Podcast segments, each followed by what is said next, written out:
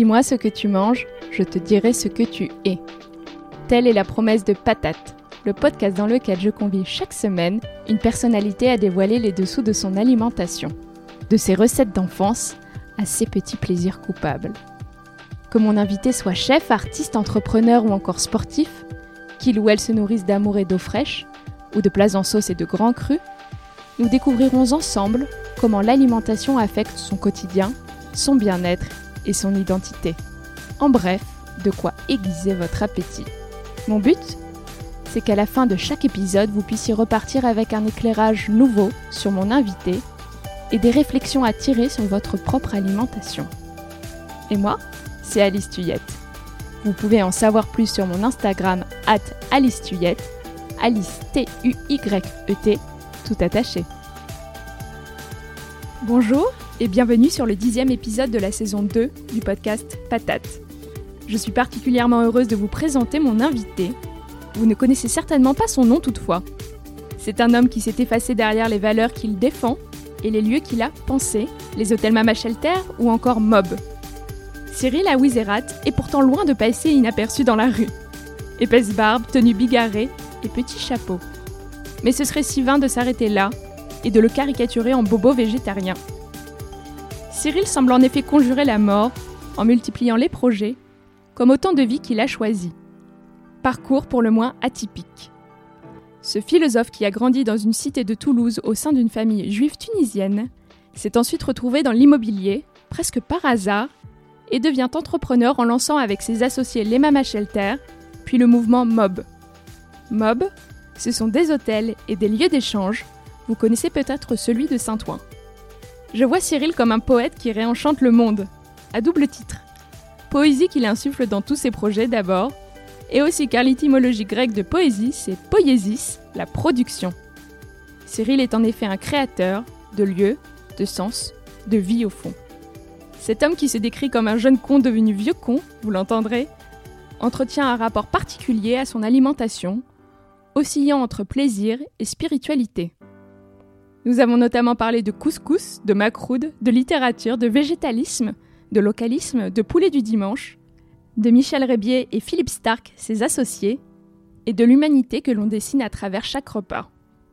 Vous ne mangerez plus de la même manière après avoir écouté cet épisode. Si cet entretien vous interpelle ou vous a fait passer tout simplement un bon moment, n'hésitez pas à le partager auprès de votre entourage ou sur les réseaux et à lui donner une note 5 étoiles sur Apple Podcast encore une fois, patate, c'est mon travail et ma joie de mes soirées et de mes week-ends, alors c'est super chouette de recevoir vos encouragements. Allez, très bonne écoute. Bonjour Cyril, je vous remercie de votre présence sur le podcast et de me recevoir dans vos bureaux de Bastille. Commençons comme je commence toujours ici, avez-vous la patate? Alors j'ai la patate euh, absolue dans les circonstances actuelles. Voilà, donc si si j'ai la patate, j'ai la patate. Très bien, parce que je vais le rappeler aux auditeurs au cas où ils seraient passés à côté de ce petit événement, mais nous sommes en déconfinement. Absolument. Pour mieux connaître mon invité, j'enchaîne toujours avec la question suivante. Pouvez-vous me parler du dernier repas qui vous a marqué et pourquoi? Alors, le dernier repas qui m'a marqué, c'est un repas euh, très simple, mais dans un environnement euh, euh, qui pour moi est très, très emblématique, qui est, qui est, le désert du Negev. Voilà, donc je, je vais souvent dans cette région-là. Et euh, souvent, quand je suis avec euh, des membres de ma famille, on euh, s'isole pendant quelques jours dans le désert du Negev et on, et on mange de manière extrêmement simple. donc des choses qu'on amène avec nous, mais l'environnement du désert est un, un, environnement qui me, qui me parle beaucoup du point de vue spirituel ou, ou intérieur. Euh, et puis aussi on fait des, euh, on fait des, ce sont des pains typiques qu'on peut faire dans, le désert comme ça avec des, grosses pierres chaudes dans lesquelles on, voilà. Donc tout ça est à la fois dans la beauté euh, du vide incarné par le par le désert et et puis ces montagnes et puis le fait d'être dans ce dans cette région du monde, c'est c'est là où il y a une sorte de transfiguration de la nourriture finalement. Euh, et donc euh, voilà, le dernier repas en tout cas qui, que j'ai fait et qui m'a un peu marqué, c'est euh, ce repas très simple dans le désert. transition toute trouvée puisque vous me parliez de famille. Où est-ce que vous avez grandi, cher Cyril? Quel genre de plat mangiez-vous? Je crois savoir qu'il y a aussi des souvenirs du côté de l'appartement de votre grand-mère et d'un certain couscous. Ah oui, ça c'est effectivement, je suis, j'ai été élevé au couscous. Euh, alors un couscous, euh, parce qu'il y, en a beaucoup de beaucoup de sortes, mais effectivement, moi j'ai vécu dans une dans une famille juive d'origine algérienne, de, Constantine, et, donc effectivement ma, ma, grand-mère, mais aussi ma mère, nous faisait différents types de couscous. et donc c'est vraiment le plat de mon enfance euh, qui m'a permis, je dirais, à la fois de découvrir aussi que euh, mes, mes, mes, petits copains de l'école mangeaient pas tous du couscous. Parce que pour moi, c'était assez évident que tout le monde mangeait du couscous, donc j'ai découvert qu'on mangeait pas tous du couscous. Voilà. Euh, bien que je crois que ce soit le, le, plat préféré des Français, je crois que ça fait partie des plats. Je crois que c'est dans le top 3, exactement. bah, tout ça, alors je pense d'ailleurs tout simplement parce que c'est très bon pense que je pense qu'il n'y a pas d'explication identitaire ou autre. Je pense qu'un couscous, quand il est bien fait, quand la graine est, bonne et quand euh, voilà, quand, quand la, cuisinière ou le cuisinier euh, savent le préparer, c'est voilà. Mais en tout cas, c'est voilà, y compris d'ailleurs le mot couscous, tout de suite me fait euh, sourire. Enfin, je, ça me ça me crée du plaisir, ne serait-ce qu'en prononçant le, mot couscous.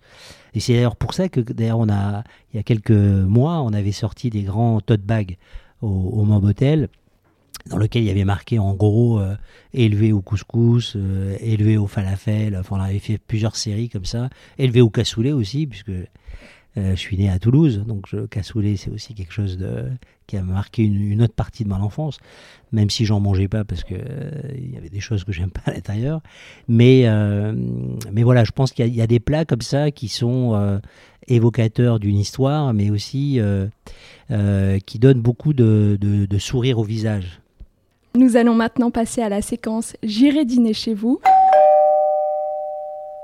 La cuisine est affaire de partage, vous ne me contredirez pas, je crois. Alors l'objectif est d'en apprendre un petit peu plus sur vos rituels d'hôtes. Rien de plus simple, vous vous laissez guider. Je commence les phrases et vous n'avez plus qu'à les compléter. À la table de votre dîner idéal, vous inviterez alors, c'est difficile, mais en, réfléchissant un peu, euh, même si c'est pas très euh, réaliste, euh, j'inviterai mon, père disparu, s'il s'agit de, la table idéale. Euh, voilà, j'inviterai mon père disparu. Et vous cuisinerez? Euh, Évidemment, alors des fèves, un, plat de fèves parce que je j'adore les fèves et mon père également adoré. Euh, je ferai aussi un, un, couscous au sucre, qui est un couscous qu'on mange en général au printemps et été. donc c'est une semoule avec vraiment juste un peu de sucre et des raisins secs. Et, et je prendrai aussi du lait fermenté en général, on boit ce, couscous-là avec un lait fermenté. Euh, voilà, donc je cuisinerai euh, voilà, à peu près ça pour la venue de mon papa disparu. En plus, c'est assez méditatif d'écosser les fèves.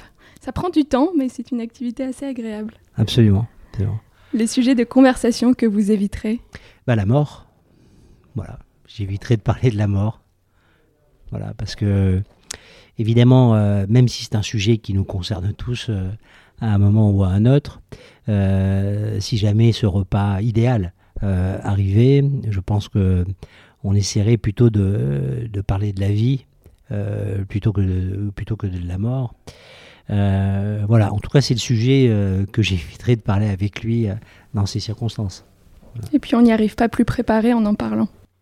Alors je pense que, évidemment, que d'ailleurs, plus on parle de la vie et plus on se prépare à la mort.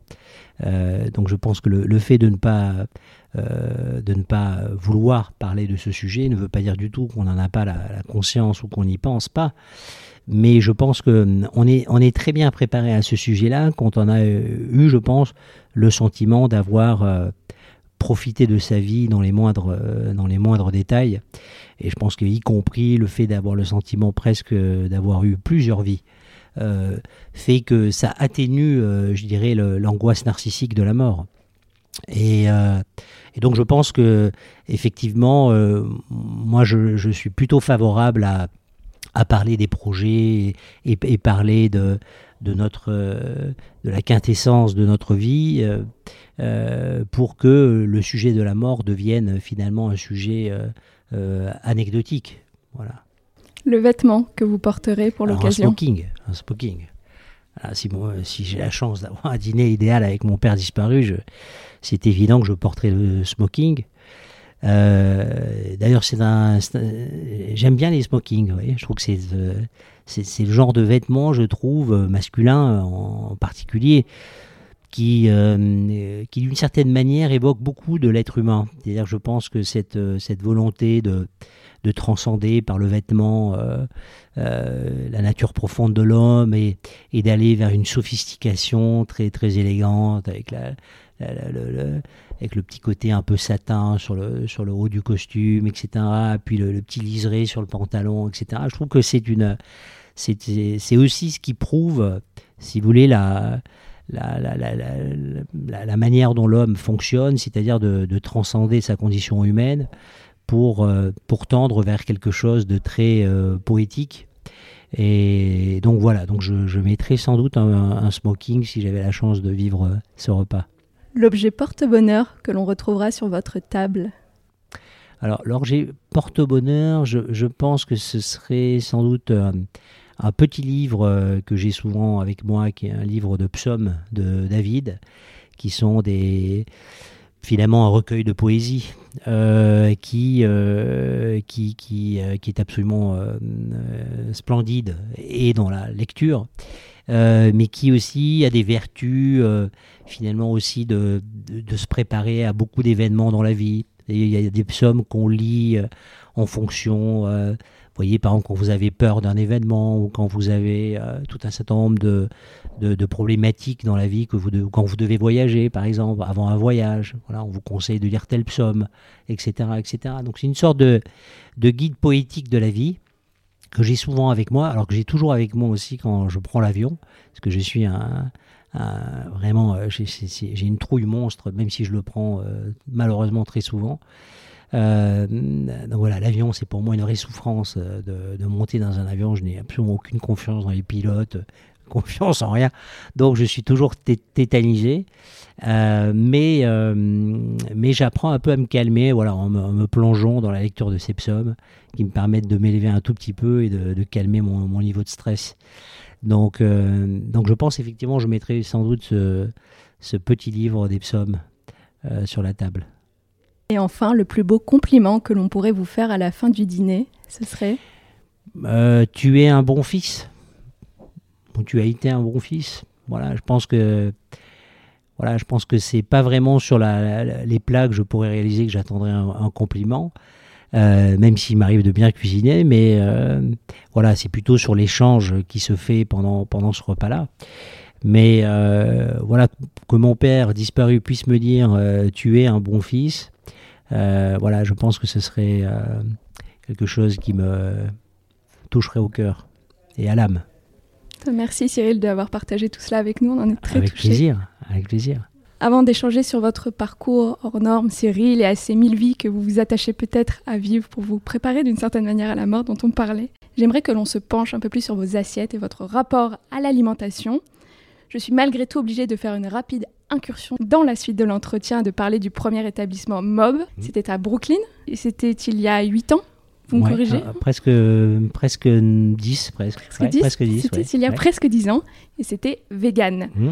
Nous reviendrons sur le mouvement MOB ensuite, mais je me suis naturellement demandé si vous étiez végétalien à l'époque et si mmh. oui, si vous l'êtes toujours. Alors je dirais que j'étais vegan pendant euh, plus de 9 ans à peu près et que j'ai dû ouvrir euh, le champ de mon, de alimentation plutôt au monde végétarien. Euh, donc il y a une sorte de, déperdition entre le mot vegan et, végétarien, mais euh, je ne consomme pas de viande. Euh, je ne consomme pas de viande. alors je dirais essentiellement pour des raisons de, de, régime alimentaire et de santé, où il y avait un certain nombre de, de, problèmes que j'avais, donc j'ai été obligé de réintroduire un certain nombre d'aliments. Mais, euh, mais évidemment, quand, quand j'ai créé Mob euh, il y a presque dix ans, euh, à Brooklyn, avec Mob qui était évidemment un, repère très très fort à New York dans le domaine de la restauration végane, c'était pour moi un moyen de d'abord de, démocratiser, je dirais, l'alimentation ou la cuisine végane, mais surtout d'éviter de, tomber dans le piège de malheureusement souvent beaucoup de mouvements écologistes ou véganes qui tombent dans une espèce de, si vous voulez, de haine absolue contre les carnivores. ce qu'on avait essayé de faire à, Brooklyn, et d'ailleurs le, notre, notre slogan c'était Vegan Burger for Carnivores, c'est-à-dire que tout de suite on affichait si vous voulez, notre position qui n'était pas de, de, venir culpabiliser les gens qui, qui sont carnivores, mais de tenter d'abord de prouver qu'on peut faire, on peut prendre du plaisir en mangeant en vegan, et on essayait de, de s'éloigner, si vous voulez, de, de l'image euh, du restaurant vegan avec de la musique indienne en fond sonore, euh, de l'encens qui brûle. Euh, et, et, des serveurs blonds avec des coupes rasta euh, en tongs. Un entre-soi total. Voilà, bon. Euh, donc c'était pas du tout notre esprit. Notre esprit, c'était vraiment de, pour les mêmes raisons, c'est-à-dire pour euh, euh, défendre, je dirais à la fois sur des raisons écologiques, euh, l'impact qu'a le, monde carné dans, notre, dans, notre, dans notre monde, mais également faire évoluer le niveau de conscience des hommes sur notre responsabilité dans le massacre des, des animaux. Euh, et évidemment, euh, donc on avait cette, euh, évidemment ce corpus d'idées, mais nous, nous avions pour volonté de ne pas rentrer en conflit avec, y compris les carnivores, mais plutôt d'y aller avec pédagogie, mais surtout par le plaisir. Parce que, si vous voulez, si, on dit aux gens devenez vegan et bouffez des steaks de soja euh, fait dans des usines euh, en Allemagne ou, euh, ou, ailleurs, si vous voulez. Enfin bon, la, question du repas, c'est quand même aussi et essentiellement la question du plaisir. donc il faut prouver que on peut être vegan et à la fois prendre du plaisir. Et c'est pour ça que j'avais fait appel notamment à Alain Sanderins, qui était donc un chef trois étoiles, euh, qui, avec lequel on a beaucoup collaboré pour mettre en place nos recettes, euh, euh, etc. Et puis ça m'amusait un peu parce que Alain Sandrin n'était vraiment pas du tout l'incarnation du monde vegan. mais par contre, il était, on avait de longues, longues discussions. Il était convaincu qu'évidemment, le monde vegan végétarien était le monde de demain. pour des raisons évidentes, pour des, raisons de surpopulation, des raisons aussi de, d'élévation de, de, la conscience humaine sur euh, le, droit des animaux. Euh, et donc, euh, voilà, on partageait en tout cas cette, cette, cette vision-là. Mais si vous voulez, je pense que si on veut entraîner les, les, les, les, frères et les sœurs humains qui, qui nous entourent, il, faut créer des projets positifs, des, des, des, projets qui créent de la poésie, de l'espoir, parce que l'homme, l'homme s'est construit sur l'espoir sur euh, la conviction profonde qu'il allait euh, survivre au monde qui l'entourait. Euh, c'est ça qui a fait que, les hommes ont survécu et qui aujourd'hui explique que nous sommes en surpeuplement, selon certains. mais il faut jamais oublier que nous étions l'espèce faible. Euh, du monde qui nous entourait. Hein. On court pas vite, on ne sait pas monter vraiment dans les arbres, on a des petites dents, vous voyez, on n'était pas super bien équipés euh, à, une époque lointaine. Et, donc c'est le collectif qui a fait, euh, c'est le collectif qui a fait que l'espèce humaine a pu survivre. Et, c'est pour ça que je suis moi aussi, quand j'entends certains de mes, camarades écologistes bon, presque sous-entendre qu'il faudrait réguler euh, la démographie. Euh, dès qu'on entre dans ce sujet, euh, qui la régule, la démographie Comment Au nom de quelle valeur Au nom de quoi au nom de quoi cette humanité estimerait que c'est bon, on est trop nombreux et donc il faudrait plus. Voilà, tout ça sont des questions philosophiques qui devraient amener ceux qui les soulèvent à un peu plus de réflexion, car je trouve que c'est très, c'est très égoïste et narcissique euh, de vouloir euh, répondre à la problématique écologique euh, par une réflexion autour de ne faisons plus d'enfants. Voilà. et les seuls pays qui l'ont fait sont quand même des pays qui sont des dictatures, comme la Chine. Voilà, donc vous voyez, c'est comme tout, l'écologie, toute morale qui prétend, si vous voulez, vouloir le bien de l'homme, a aussi en son sein des idées qui peuvent être chaotiques pour, pour l'humanité également. Manger, ça représente quoi au fond pour vous, Cyril? Alors pour moi, manger, c'est vraiment avant tout un, avant tout un plaisir. C'est vraiment, euh, je mange peu par nécessité. C'est vraiment, euh, voilà. Donc c'est vraiment le, le, le, plaisir euh, des aliments, des légumes, qui, qui, voilà, de les préparer, euh, évidemment de les préparer aussi des fois quand on les prépare à plusieurs ou avec mon épouse par exemple. Il y a le cérémonial, il y a le rite euh, préparatif qui commence d'ailleurs euh, par les achats. Vous voyez, c'est tout ça, on va choisir tel légume, on pèse, on regarde, etc. Donc ça, évidemment, c'est le, le, manger, il, a un rituel qui précède, qui est le choix des aliments, et puis il y a la préparation, et puis il y a le, euh, mettre, une, mettre, mettre une table. Enfin, c'est quand même, si vous voulez, on, touche là presque un domaine, un domaine spirituel.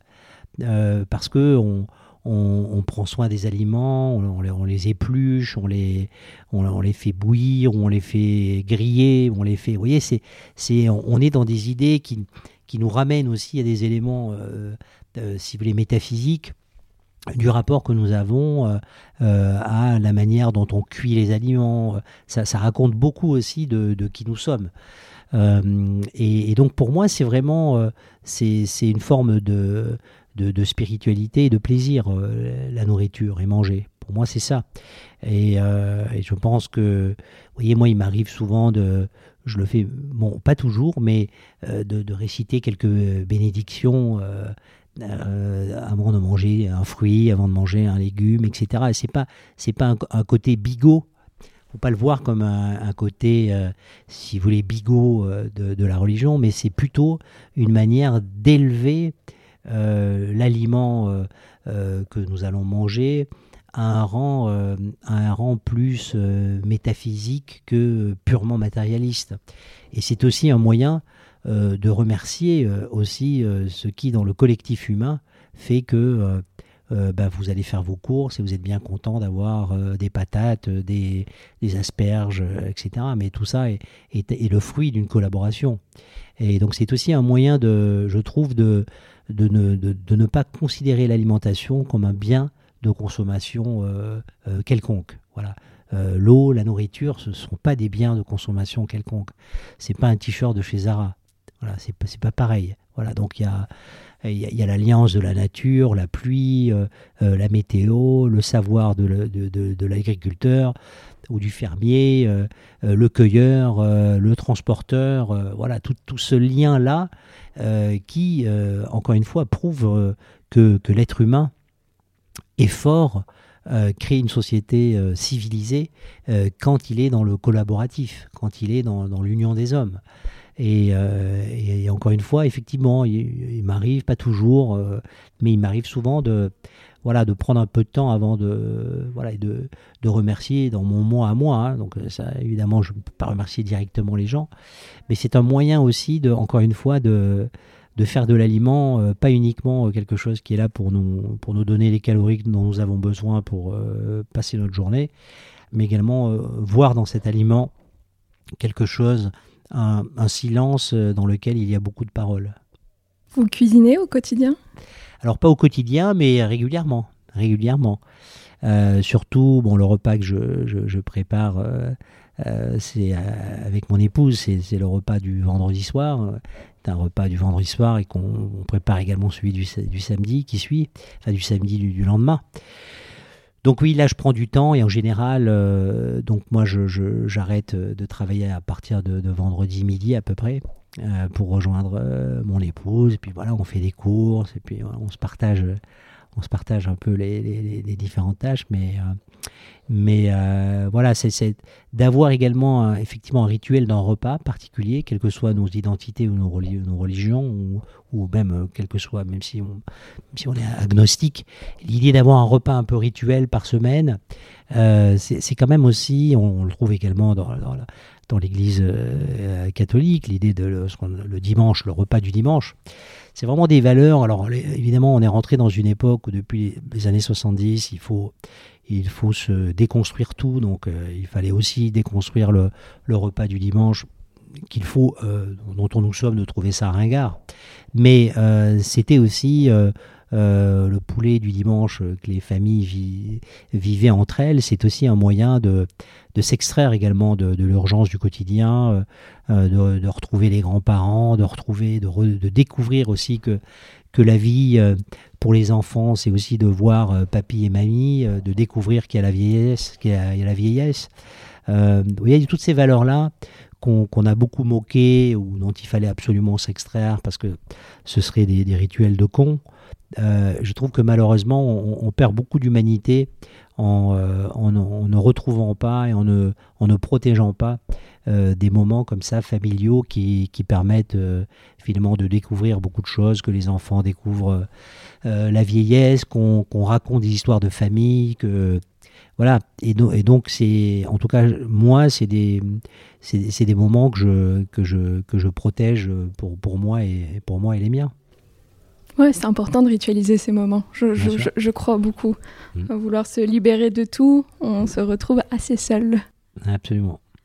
Et quand vous passez une mauvaise journée, Cyril, vous avez un petit coup de blues, vous manquez d'énergie, vous ne vous êtes pas levé du bon pied, que trouve-t-on dans vos assiettes? Alors moi, si vraiment j'ai alors vraiment, si j'ai passé une journée de merde, il euh, n'y a qu'un truc qui peut un peu euh, me remonter le moral, c'est euh, un macroude. Vous voyez? Voilà, ça c'est. Voilà, c'est vraiment. Alors, je, je, je pense que c'est le seul, vous voyez, gâteau qui vraiment. Euh, Racontez-nous peut-être pour les auditeurs. Alors, macroute, c'est un gâteau de semoule. Euh, c'est un gâteau fait avec de, de, la semoule et, et, du miel, euh, et dans lequel on, retrouve de la date à l'intérieur. Bon, voilà, c'est un, truc, vous en mangez un et vous pouvez ne pas manger pendant six mois à peu près, je pense, au niveau calorique. Je ne me suis jamais d'ailleurs penché sur la, question de la calorie d'un macroute, mais à mon avis, c'est je pense qu'on peut faire un jeûne d'une semaine après, en avoir mangé un.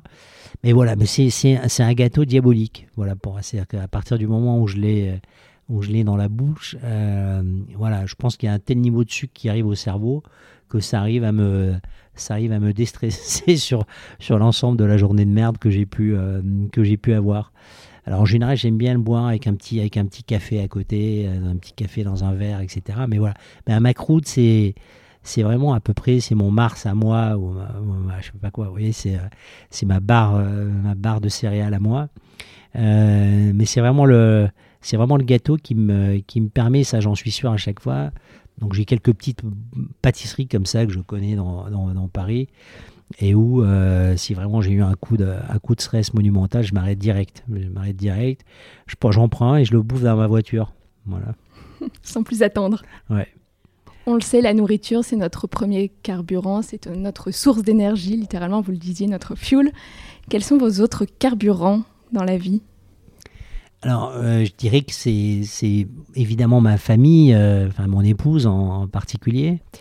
Voilà, donc je dirais que c'est l'amour, l'autre carburant ou le premier carburant en tout cas, c'est voilà, c'est le sentiment d'aimer euh, d'aimer l'être avec laquelle on, vit et, et, voilà le miracle de l'amour, le miracle de découvrir que quelque chose qui est pas très pas très logique ou naturel, c'est-à-dire de, de, faire un parcours de vie euh, ensemble et, et de, de, ne pas pouvoir s'imaginer vivre autrement qu'avec euh, qu'en étant deux.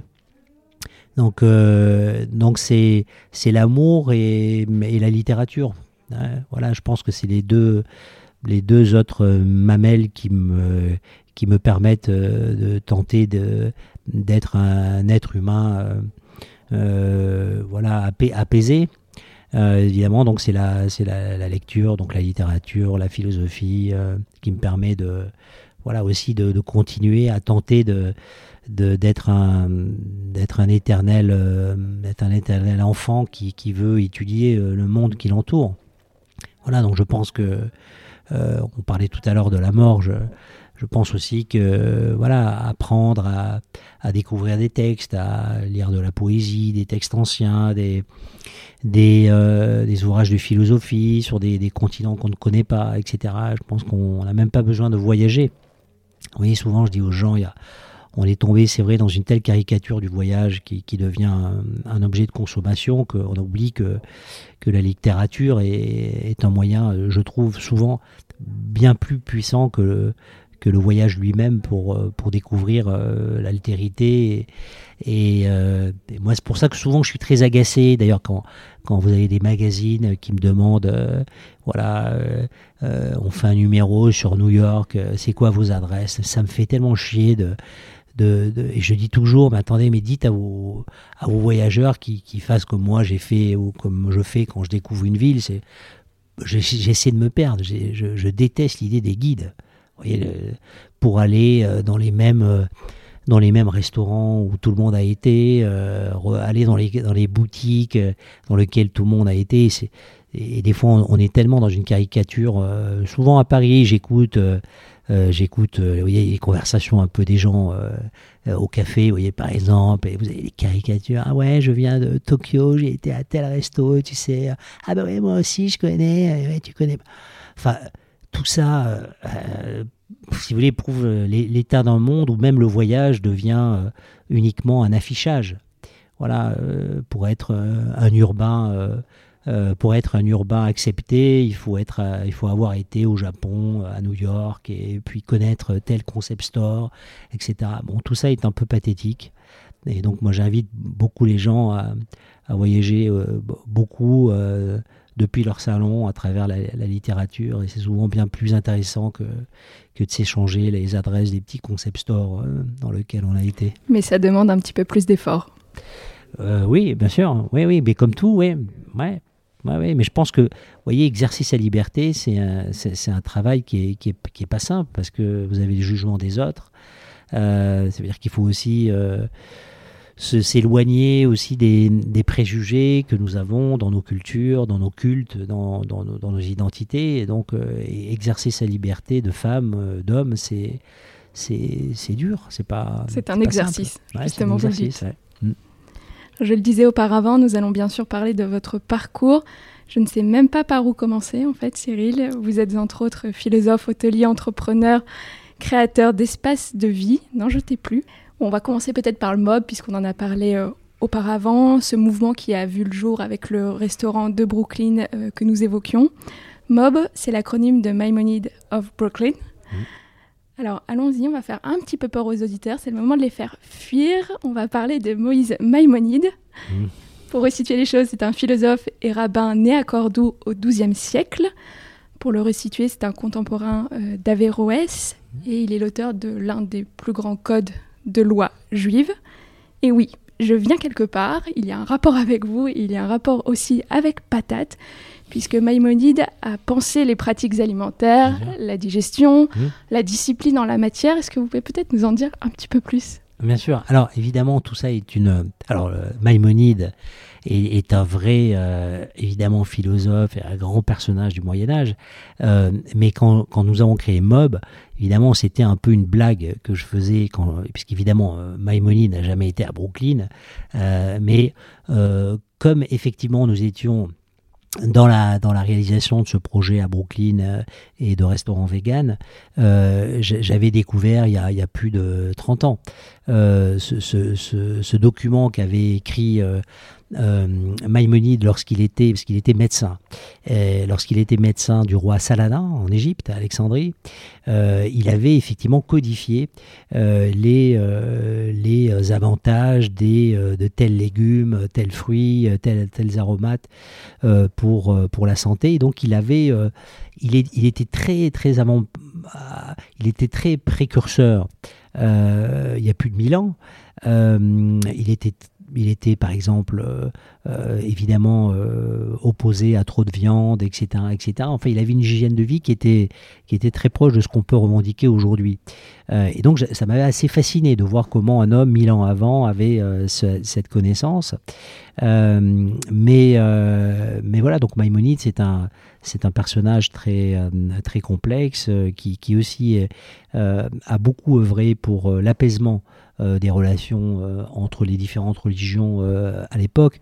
puisqu'il est né, comme vous l'avez rappelé, à, Cordoue. et puis ensuite, il a, il a fui au, Maroc.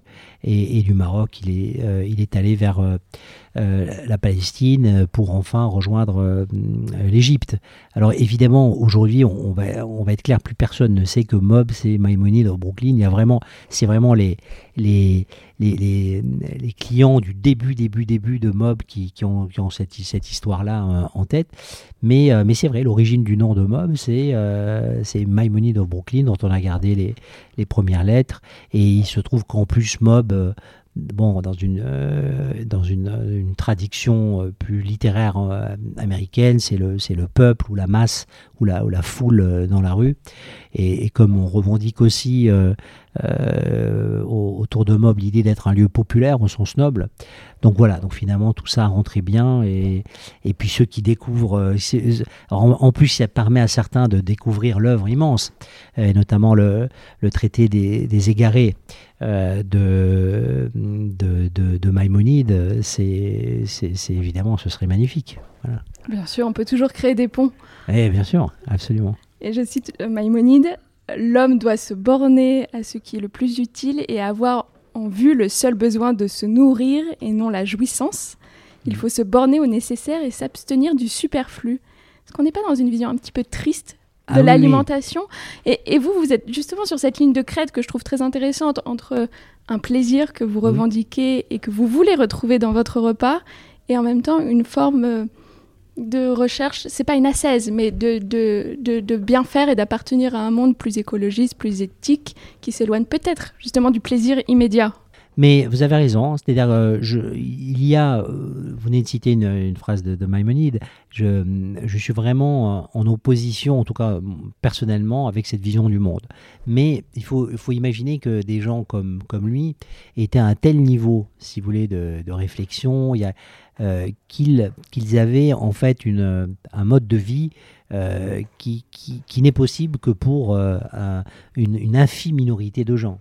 de, vouloir à ce point s'extraire du plaisir et, travailler euh, dans une relation spirituelle très forte qui, éloigne de la question du, plaisir, c'est en tout cas j'en ai à la fois ni les capacités intellectuelles ni le désir personnel. C'est-à-dire que j'appartiens au monde des humains euh, je suis sur cette terre, euh, cette terre est entourée de, magie et de choses moins magiques, euh, et je prends le temps de ma vie, le plaisir là où il peut m'entourer. Et, donc voilà, donc je, je, je, ne suis pas un, je ne suis pas un jouisseur absolu, si vous voulez, de, de la vie. Je suis pas là en train de, chercher la jouissance permanente comme les comme les, les, comme l'époque de 68 où il y avait cette espèce de, folie, de jouissance en permanence et, démontage ou de, déconstruction de la société patriarcale ou de la société euh, jugée comme euh, réactionnaire.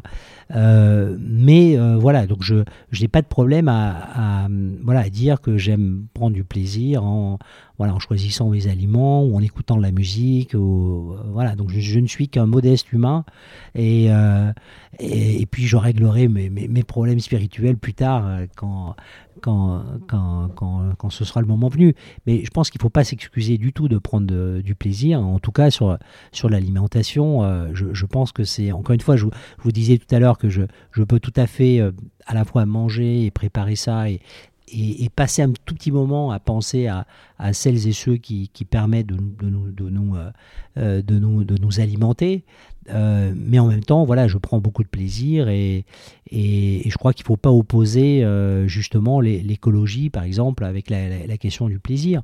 Sinon, on tombe dans un catéchisme euh, absolument déprimant. Vous voyez, si, et souvent, souvent, je le dis, il faut s'éloigner de la vision du péché. Je déteste la notion du péché.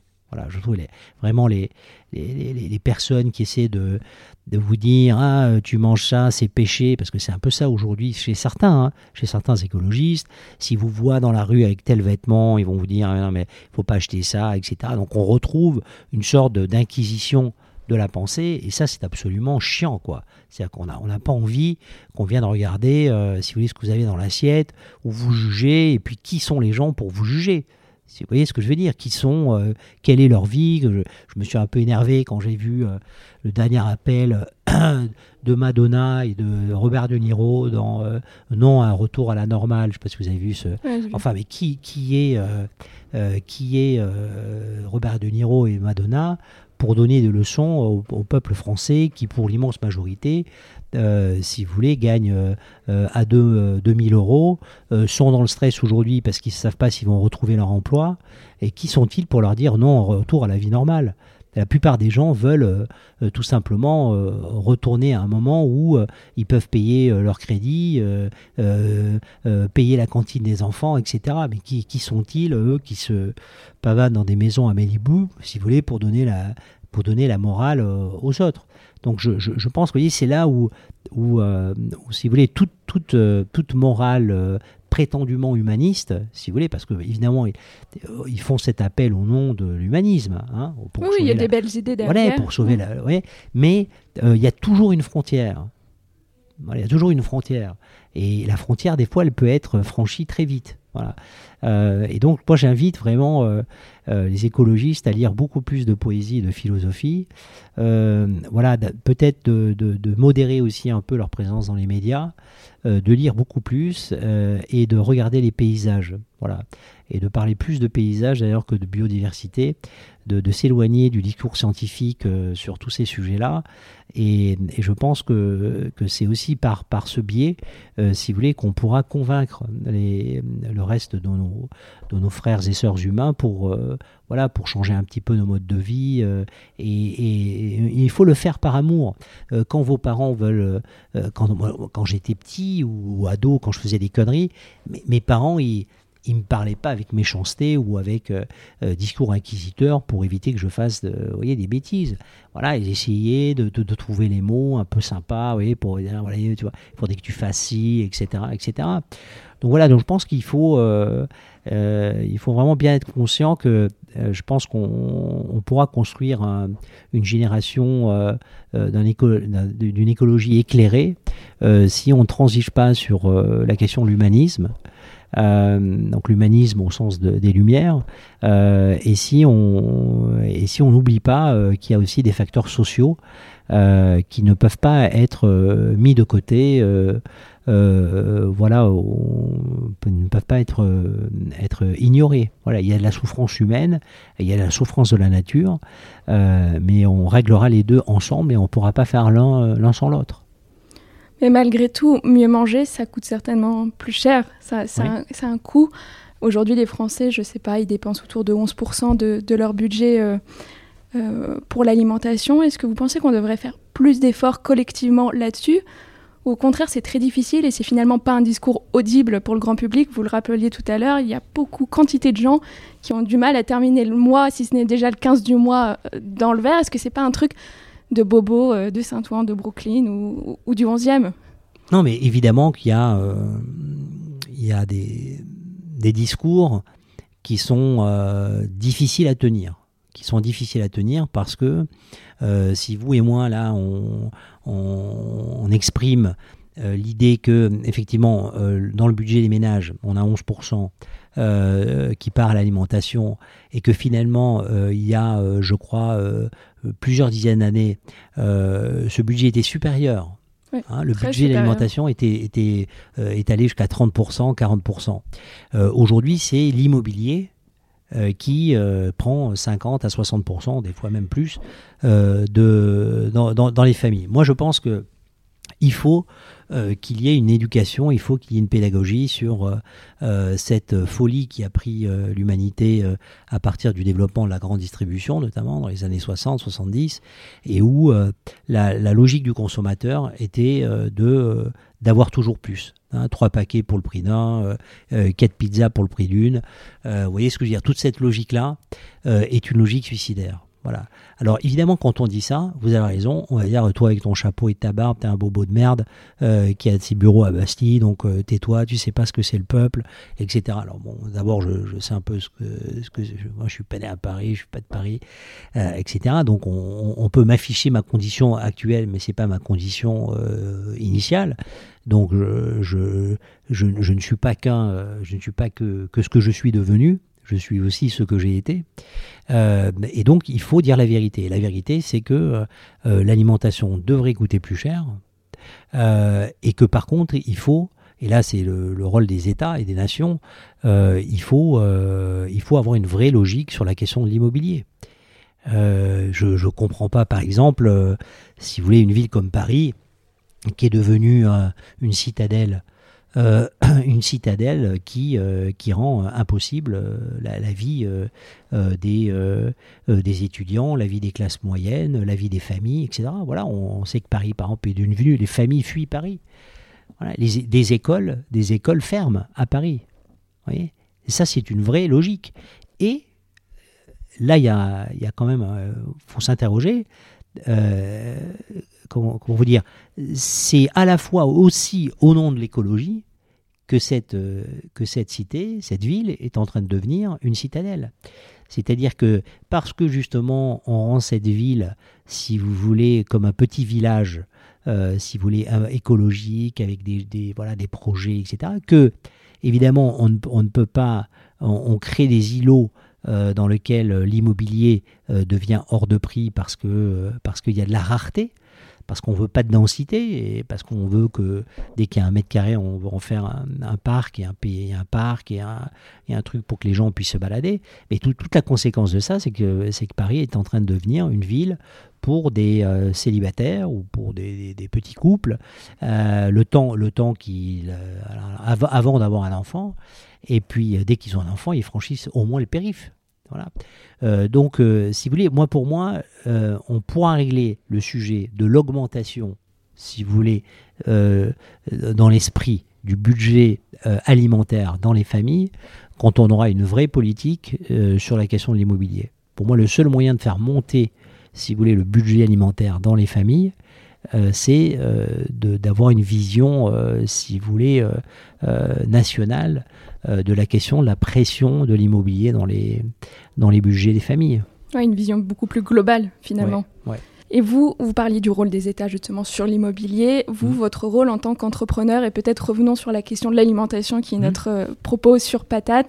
Vous, quels sont vos engagements, ceux que vous portez au MOB mm. et euh, peut-être même dans votre, vos autres aventures professionnelles avant, parce qu'il y avait le Mama Shelter, on l'a pas dit. Évidemment, on ne parlera pas de tout ici, j'en suis très chagrinée, mais il y a, tellement, tellement d'encles. Bah, disons que les engagements, en tout cas que moi je prends, euh, c'est euh, des engagements euh, déjà sur les mob hôtels, sur notre, notre engagement sur le, sur le bio. C'est-à-dire que tous les, toute l'alimentation au mob hôtel est bio. Voilà, du petit déjeuner au déjeuner, euh, euh, voilà, tout, tout est bio. Et d'ailleurs, on est en, en cours de, de, certification par EcoCert. Donc, on, vise euh, l'éco-certification catégorie 3. Donc, c'est la, c'est la plus élevée dans, chez EcoCert. Donc, je, je pense qu'on sera le seul hôtel européen de cette catégorie-là, en termes d'hôtel urbain, à avoir ce, ce niveau de certification. Alors, c'est pas parce que, alors évidemment, quand on dit ça, les gens vont dire ah ouais, mais bio, c'est un truc de bobo. Non, mais c'est pas un truc de bobo. C'est, on essaie, moi, ce qui m'intéresse, c'est de soutenir, si vous voulez, des éleveurs et des agriculteurs qui ont fait le choix, souvent il y a très longtemps, euh, de, euh, de produire une, une agriculture plus raisonnée. Voilà. Donc, moi, à titre personnel, en tant qu'entrepreneur et créateur de ce projet, j'ai décidé de mettre euh, MOB sur ces rails-là, c'est-à-dire alimentation 100% bio euh, sur l'ensemble, de l'hôtel. Et d'ailleurs, on le fait y compris sur, sur d'ailleurs, les produits d'entretien qui sont dans euh, les produits qu'on, qu'on, utilise pour nettoyer les chambres ou les, les savons, les après-shampoings que nous avons. On fait ça avec une petite, petite boîte à Bordeaux. Donc, on, on essaie, nous, d'être aussi très local euh, dans, dans, les choix. Vous voyez, par exemple, nos, savons et nos shampoings sont faits par une, vraiment une petite structure familiale faite à, qui, qui était installée à Bordeaux. Et donc voilà, donc on essaie de, en fait, de créer une sorte de, de petite communauté d'entraide euh, qu'on a appelé les mobilisés et on, essaie de, nous, par exemple, voilà, d'aller aider une petite boîte à Bordeaux, ben, de leur acheter euh, une partie de leur production. Voilà, qu'on essaie de créer une sorte d'écosystème économique de gens qu'on aime et de gens avec lesquels on, partage les, valeurs. Et en même temps, euh, je, refuse de tomber dans le localisme. C'est-à-dire que je vois aussi, vous voyez par exemple, nous on essaie de tout acheter en local, c'est-à-dire le fromage de, que nous proposons à, à, Paris, par exemple, bah, c'est plutôt un fromage d'Île-de-France, donc on a du brie, euh, vous voyez, donc qui est très différent de ce qu'on fait à Lyon. Donc évidemment qu'on chez Mob, il n'y a pas d'avocat, il n'y a pas de, bon, on va pas faire rien les avocats d'Amérique latine pour, euh, voilà, donc il y, a, cette tradition de faire et des menus de saison euh, pour nous aider à avoir du, des produits qui sont locaux et bio, mais je refuse de tomber dans le, dans le localisme, dans cette idéologie, si vous voulez, euh, que euh, presque heideggerienne. Voyez, Dieu sait que je déteste Heidegger. Donc, si vous voulez, je, refuse de tomber dans euh, une idéologie du localisme. Et vous voyez, je connais par exemple un très beau projet qui s'appelle Shira, S-H-I-R-A, qui sont des gens qui vont chercher des épices un peu partout dans le monde euh, c'est un projet magnifique. Vous avez des, petites, euh, des petites récoltes de safran en Iran. Vous, ils vous ramènent des, donc c'est pas des, pas des cargos, vous voyez, qui font venir. C'est, plus un projet qui vient pour soutenir des traditions d'agriculteurs à travers le monde. Euh, moi personnellement, voilà, j'achète des choses de ces Voilà, je, ne vais pas dire tiens, il faut que j'aille trouver de, du safran. on va essayer d'en planter dans je sais pas quelle région, etc. Je pense qu'il faut faire attention dans toute pensée voilà, il peut y avoir euh, quelque chose qu'on n'a pas euh, euh, prémédité. Et d'ailleurs, on voit à quel point les partis d'extrême droite sont en train de, en train de s'emparer de ce mot, du local, pour en faire une plateforme politique. Donc, donc voilà, encore une fois, la, question de l'écologie et des vertus qu'on essaie de faire, il faut les manier avec beaucoup de doigté et éviter de tomber dans, le, dans, un, dans un moralisme euh, euh, qui peut conduire à, des catastrophes qu'on ne peut pas prévoir. Et c'est aussi dans cette idée, dans cette volonté de ne pas faire de moralisme que les restaurants sont omnivores et pas végétariens Alors, ils sont euh, omnivores, vous avez raison. Alors, pour tout vous dire, ça a été, là je dis tout, hein, ça a été une grosse question entre nous au début quand j'ai ouvert le Mob Hotel. Bon, moi j'étais euh, issu du courant euh, canal historique, donc j'étais assez, euh, comment dirais-je, je voulais qu'on ait un, restaurant 100% vegan végétarien. Bon, les gens qui m'entourent, et moi j'écoute beaucoup hein, les gens qui sont autour de moi, m'ont dit Cyril, écoute, là je pense que tu vas te calmer un peu parce que déjà on prend, c'est notre premier hôtel. Ensuite, on est à Saint-Ouen, dans l'esprit des gens, on n'est pas à Paris, etc. Je trouve que tu, mets la barre un peu haut là. Euh, il faut faire euh, bio, euh, vegan, végétarien, Saint-Ouen. La niche de la niche de la niche. Donc là, voilà, donc les gens autour de moi m'ont dit, Cyril, là, je pense que tu es un peu, es un peu là, c'est un peu chaud là. Donc bon, j'ai pris le temps de réfléchir et effectivement, on a, on a, décidé d'être omnivore les premières années. Bon, notre objectif à je dirais à 3 3 4 ans, c'est d'être euh, quasiment végétarien euh, sur l'ensemble des hôtels. Voilà, on, avance. En tout état de cause, il n'y a pas de, il y a jamais de, saumon euh, chez Mob, il n'y a pas de, il y a pas de bœuf, il n'y a pas de viande rouge.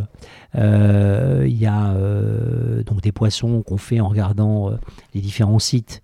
Il n'y a pas de bar, par exemple, il n'y a pas de bar. On prend que de la dorade grise, tout un certaines sols qui sont, mais à chaque fois on consulte les organismes sur les organismes de pêche durable pour suivre un peu euh, ce qui se passe au niveau de, au niveau de la pêche. Euh, mais évidemment que l'objectif, euh, c'est de, de, progresser sur ce sujet-là. Je pense qu'aujourd'hui, on est à peu près à 75% végétariens dans, dans, les cartes, dans le menu. Voilà, donc l'objectif, c'est de franchir les 25% qui restent dans les, dans les 3 ans qui viennent à peu près. Oui, c'est un chemin. C'est un chemin, voilà. C'est mon chemin de Damas. Vous parlez des personnes dont vous vous entourez, enfin, mmh. vous parlez de vos associés. Mmh. Il y a entre autres Michel Rébier, mmh. sur Mob. Michel Rébier, son nom n'est peut-être pas très connu du grand public. Il a fait fortune avec le groupe Aost. Et oui, euh, Justin Bridou, Cochonou, c'est lui. je, vais être honnête et transparente, hein, je vais pas faire la caricature. Il a vendu Aost depuis, il a pris des, des chemins assez différents. Est-ce que c'est pas euh, justement compliqué de concilier vos visions et vos engagements qui, sur le papier, ne paraissent peut-être pas être les plus euh, alignés du monde? Alors, je vais vous dire, c'est euh, alors j'ai connu Michel Rébier évidemment bien après qu'il soit dans cet univers de. oui, c'est pour ça. Je voulais quand même être de bonne foi et dire qu'il avait. non, non, moi je l'ai rencontré. Il, il, était dans l'hôtellerie et le vin. Hein. donc quand j'ai rencontré, donc c'était en 2008. Hein, je crois, voilà, en 2008, il, il était dans le vin. Mais si vous voulez, ce qui, ce qui m'intéresse dans des parcours comme Michel, vous voyez, c'est c'est que c'est un gars où on est on est euh, d'ailleurs, quand les gens nous voient à côté, ils disent Mais, mais vous avez tellement rien à voir, si vous voulez, du point de vue historique, culturel, etc. On est, on est vraiment. Oui, euh, et puis hein de, l'enveloppe superficielle aussi, de ce qu'on en voit euh, vous êtes. Mais, non, mais, mais, à la fois, si vous voulez, quand vous êtes entreprenant et que vous essayez de faire des projets, donc les banques, à, peu près 99% d'entre elles vous disent non à tout. moi, j'ai toujours eu des noms à tous mes projets. Hein. non, c'est trop compliqué, trop loin, euh, trop risqué, euh, trop banlieue, trop truc, etc. etc. Moi, je me suis fait virer de, je, sais pas, de 20 ou 30 banques. Vous parce que les gens me disaient non, non, mais là, votre projet est débile, euh, il n'y aura jamais de touristes là, etc. etc. Bon.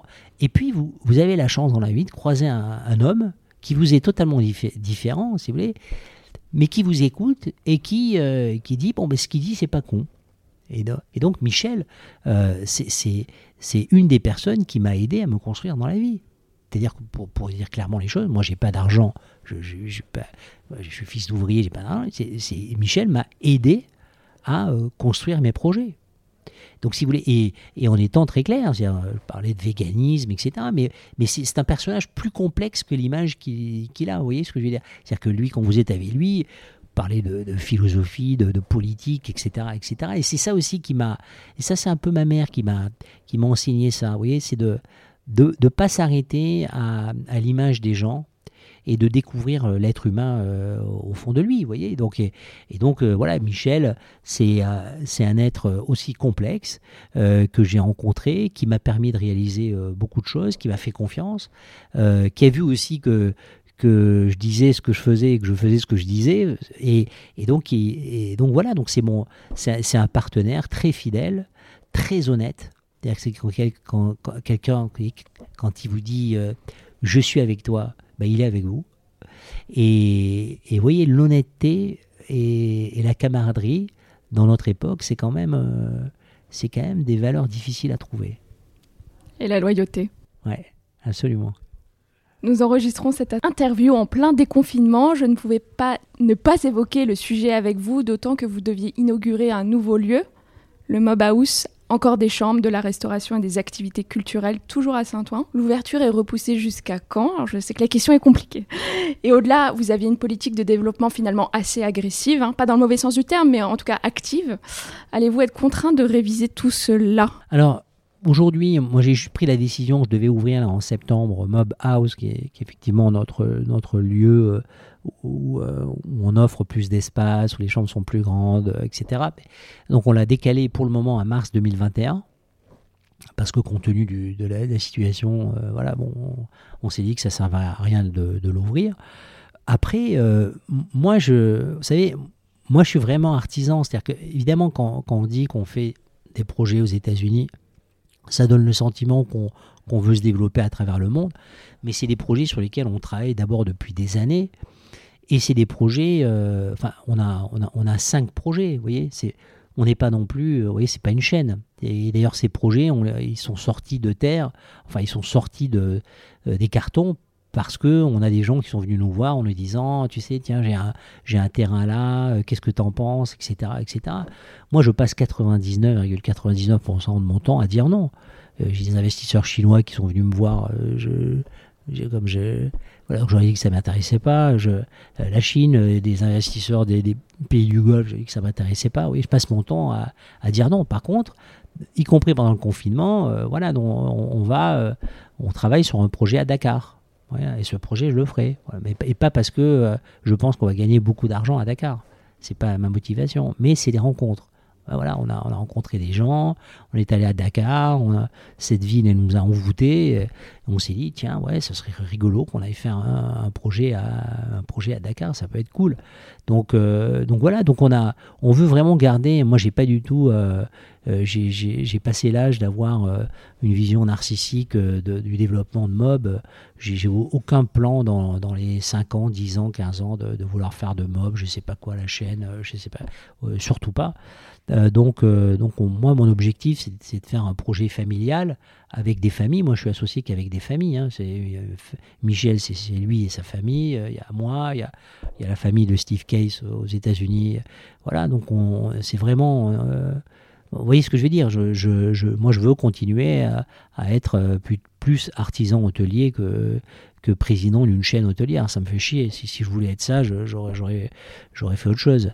Mais euh, non, non, nous, on se, on se développe quand on, quand on rencontre des hommes et des femmes qui nous parlent de leur pays, euh, qui ont envie qu'on soit avec eux.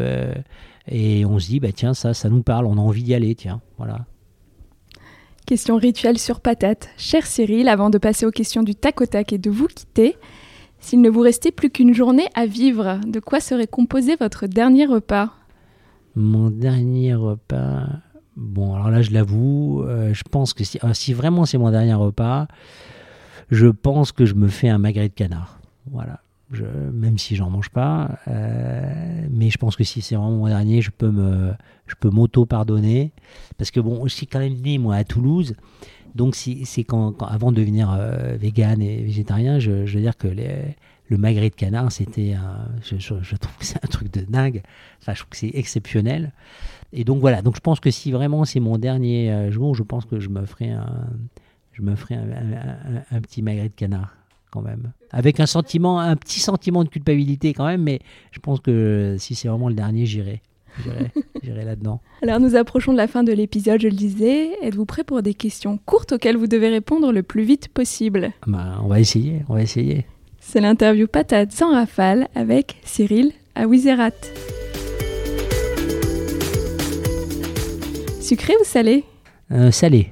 Petit déjeuner, déjeuner ou dîner euh, Déjeuner. Plate ou gazeuse euh, Gazeuse. Resto du coin ou table étoilée oh, Resto du coin. Votre assiette, vous êtes du genre à la partager ou plutôt chacun son plat patouche Patouche. Couscous veggie ou chorizo vegan version Alain Sandrins Alain Sandrins. Faisons confiance à, Alain. Un plaisir coupable que vous ne voudriez raconter à personne, même si vous nous avez dit vous n'aimez pas l'idée du péché ou du petit péché mignon. Bah, c'est de manger des, c'est de manger du chocolat la nuit. Voilà. Ça, je, dois dire que je me cache de ma femme des fois pour aller manger du chocolat. Voilà. Et des fois, c'est mes enfants qui me, qui me découvrent à 2h du matin parce que je fais un boucan dingue, parce que je sais jamais où c'est. Mais euh, voilà, j'ai des, des, la nuit, je sais pas, j'ai des fois des, des, pulsions qui me. Voilà, j'ai besoin d'aller bouffer du chocolat et je me cache pour le manger, ce qui est complètement débile. Euh, j'ai un autre euh, truc comme ça, c'est que souvent, on me reproche, je mange dans le frigo. C'est-à-dire je laisse la, voilà, je peux pas me, je peux pas me retenir. Je, je, ouvre la porte du frigo et je mange. Euh, voilà, au lieu de me mettre dans, une assiette, etc. Souvent, je mange même le frigo. Voilà. Donc, je sais pas, ça va être un truc. Euh, je, je sais pas, j'irai consulter, je pense, sur ce sujet. Vin rouge ou vin blanc? Euh, Plutôt vin rouge. Le confinement des kilos en plus ou en moins? En, plus, en plus. Spinoza ou Maïmonide Spinoza. Fromage ou dessert Fromage.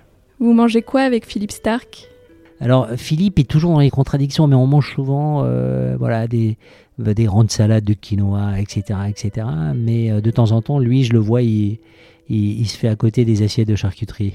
Le cuisinier que vous admirez, ça peut être une toque célèbre ou un proche Alors c'est un chef américain, s'appelle Neil Arden. Euh, qui est un chef végétarien vegan, qui est, un, qui est pour moi l'un des... Ah, c'est extraordinaire. Hein, les mm. chefs les plus brillants, mm-hmm. et qui était, Neil était notre chef à Brooklyn. Ah oui C'était, c'était notre chef, ouais. Ah oui, j'ai fait beaucoup de recherches, mais je ne le savais pas, ça. ABC Kitchen. Et euh, on a bossé avec lui pendant, euh, pendant, pendant plusieurs années, ouais. Trois ingrédients que vous avez toujours dans votre cuisine Je dirais c'est de, de, de l'huile d'avocat. J'en prends pas mal. Euh, des, des, des, des, petits oignons verts, là, vous savez, les petits. Les cébettes. Voilà, ça, ça je, je, veux dire que j'en mets à peu près partout. avec une demi-vietnamienne, vous ne pouvez pas trouver mieux sur, avec des cébettes. Voilà, donc ça, j'en mets à peu près partout. Dès que je me fais. Euh, donc ça, j'aime bien, y compris, je les mange euh, comme ça, cru, directement. Et puis, je dirais. voilà, du gros sel, j'aime bien le gros sel, j'en mets à peu près. J'adore le sel, voilà, donc je du gros sel de Guérande, etc. C'est, Vous passez une soirée entre amis, vous enfilez votre tablier ou vous réservez un resto? Euh, Non, je réserve plutôt un resto. La tête dans le ciel ou la main à la pâte? Plutôt la tête dans le ciel. Vivre pour manger ou manger pour vivre? Manger pour vivre quand même. Si j'ai le choix entre les deux, manger pour vivre quand même. La patate, frites, vapeur, purée, sautée? Non, euh, patate frite, voilà.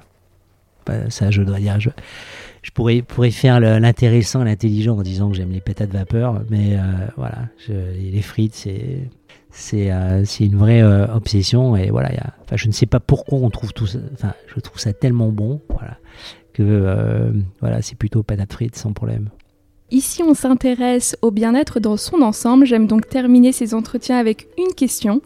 Si vous aviez une seule pratique quotidienne facile à mettre en place qui vous fait du bien à partager avec les auditeurs, laquelle ce serait Et ça peut être une pratique qui est liée à l'alimentation et au repas ou alors absolument pas Écoutez, c'est. Alors, j'ai pas vraiment de rituel comme ça que, je pourrais partager sur le bien-être ou sur la, respiration, ou sur la méditation, etc. Je, pense, je penserais vraiment plutôt la, la lecture.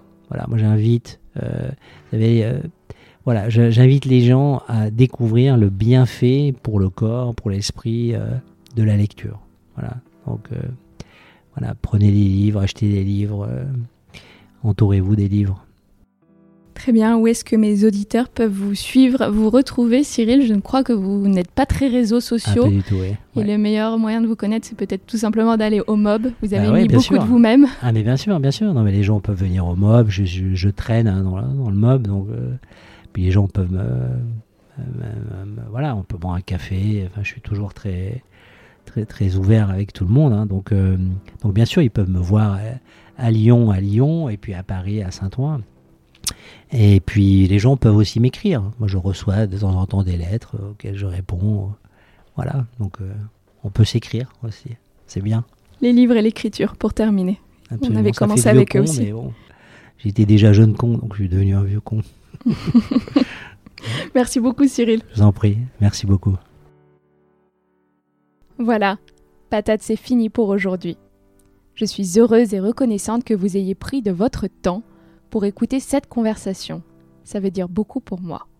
Si vous avez des questions ou des remarques à partager, n'hésitez pas à m'écrire à alice at ou à réagir sur mon Instagram at alicetuyette. Le mot de la fin? Gardez la patate, régalez-vous et ne lâchez rien. En cuisine comme dans la vie, on peut tous accomplir nos rêves à condition d'honorer nos engagements avec courage, détermination et une sacrée dose de travail. Allez, à très bientôt sur Patate.